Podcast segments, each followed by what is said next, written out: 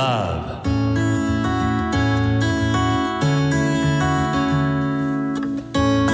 サウナをこよなく愛する私豊沢ひとみが素晴らしきサウナの世界をご紹介するコーナーラブサウナこのコーナーではサウナの魅力豆知識そして各地のさまざまなサウナとその周辺のカルチャーまでゆるりとお届けします。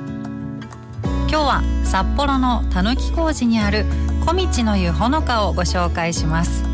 ここは北海道では数少ない貴重な女性専用の温浴施設です。人気の岩盤浴はもちろんレストランエステや赤すりもあるのでリフレッシュしたい時にぴったりな施設なんです。そんな小道の湯ほのか今まではスチームサウナだけだったんですが今月からサウナがリニューアルオープンしました。高温サウナが誕生しましたよ。もう女性サウナーの皆さん大歓喜でございます。まずお風呂場のドアを開けたら目の前にサウナです。そしてサウナの横には水風呂も新しく作られました。すぐにでもサウナに入りたいところなんですがまずは体を洗ってから湯通しです。お風呂もたくさんあるんです。細かい泡でマッサージ効果のある絹の湯。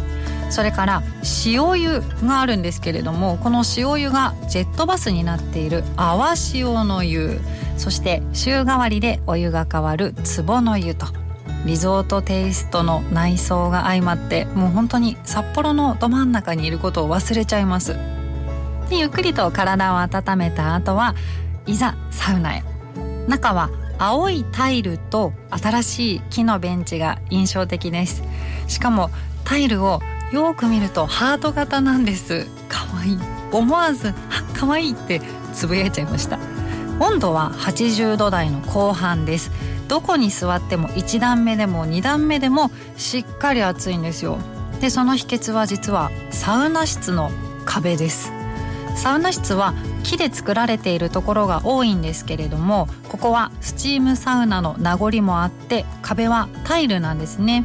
で木よりもタイルの方が熱が伝わりやすいのでサウナ室全体がしっかりと温められているんです。そんな見た目は可愛いけれども温度はしっかりあちあちなサウナ室を出て次は水風呂です。水風呂は1人が入ってちょうどすっぽり収まる大きさの壺風呂になっていました。水温は表示はなかったんですが私が行った時はだいたい17度ぐらいでしたね。一番入りやすい水温です。ゆっくり入れます。そして水風呂の後はサウナのメインディッシュ休憩です。もう私はこの休憩のためにサウナ水風呂と入ってます。でこちらサウナのリニューアルオープンに合わせて整い椅子も設置されました。4脚あるんですけれども場所が離れてぽつりぽつりと置いてあるので好きな場所でゆったり休憩することができます。そしてレストランではサウナ飯のメニューも作ってくれていました。お風呂やサウナに入ると血行が良くなってで胃腸も活性化されてお腹が空くんですよね。でサウナ飯として生姜醤油ラーメンとかスパイスカレーとかサウナの後に食べたいものばかりでした。汗をかいて失われた塩分をチャージしてください。で売店にはですねサウナハットなどのサウナアイテムの他にもいろんな種類のミネラルウォーターが売られていました。なんと11種類。どのお水にどんな効果があるのかっていう説明も書いてくれているので好きなお水選ぶこともできます。さらに小道の湯ほのかはランニングステーションとしても利用ができるんですね。ロッカーに荷物を置いて近くを走って帰ってきてサウナに入るなんていうことが可能です。そして、えー、お風呂場の中にはいろんなところに時計も置いてくれてるので次の予定があっても時間がわかるのが嬉しいんですよね。札幌の街の中でサウナに入りたくなったらぜひ行ってみてください。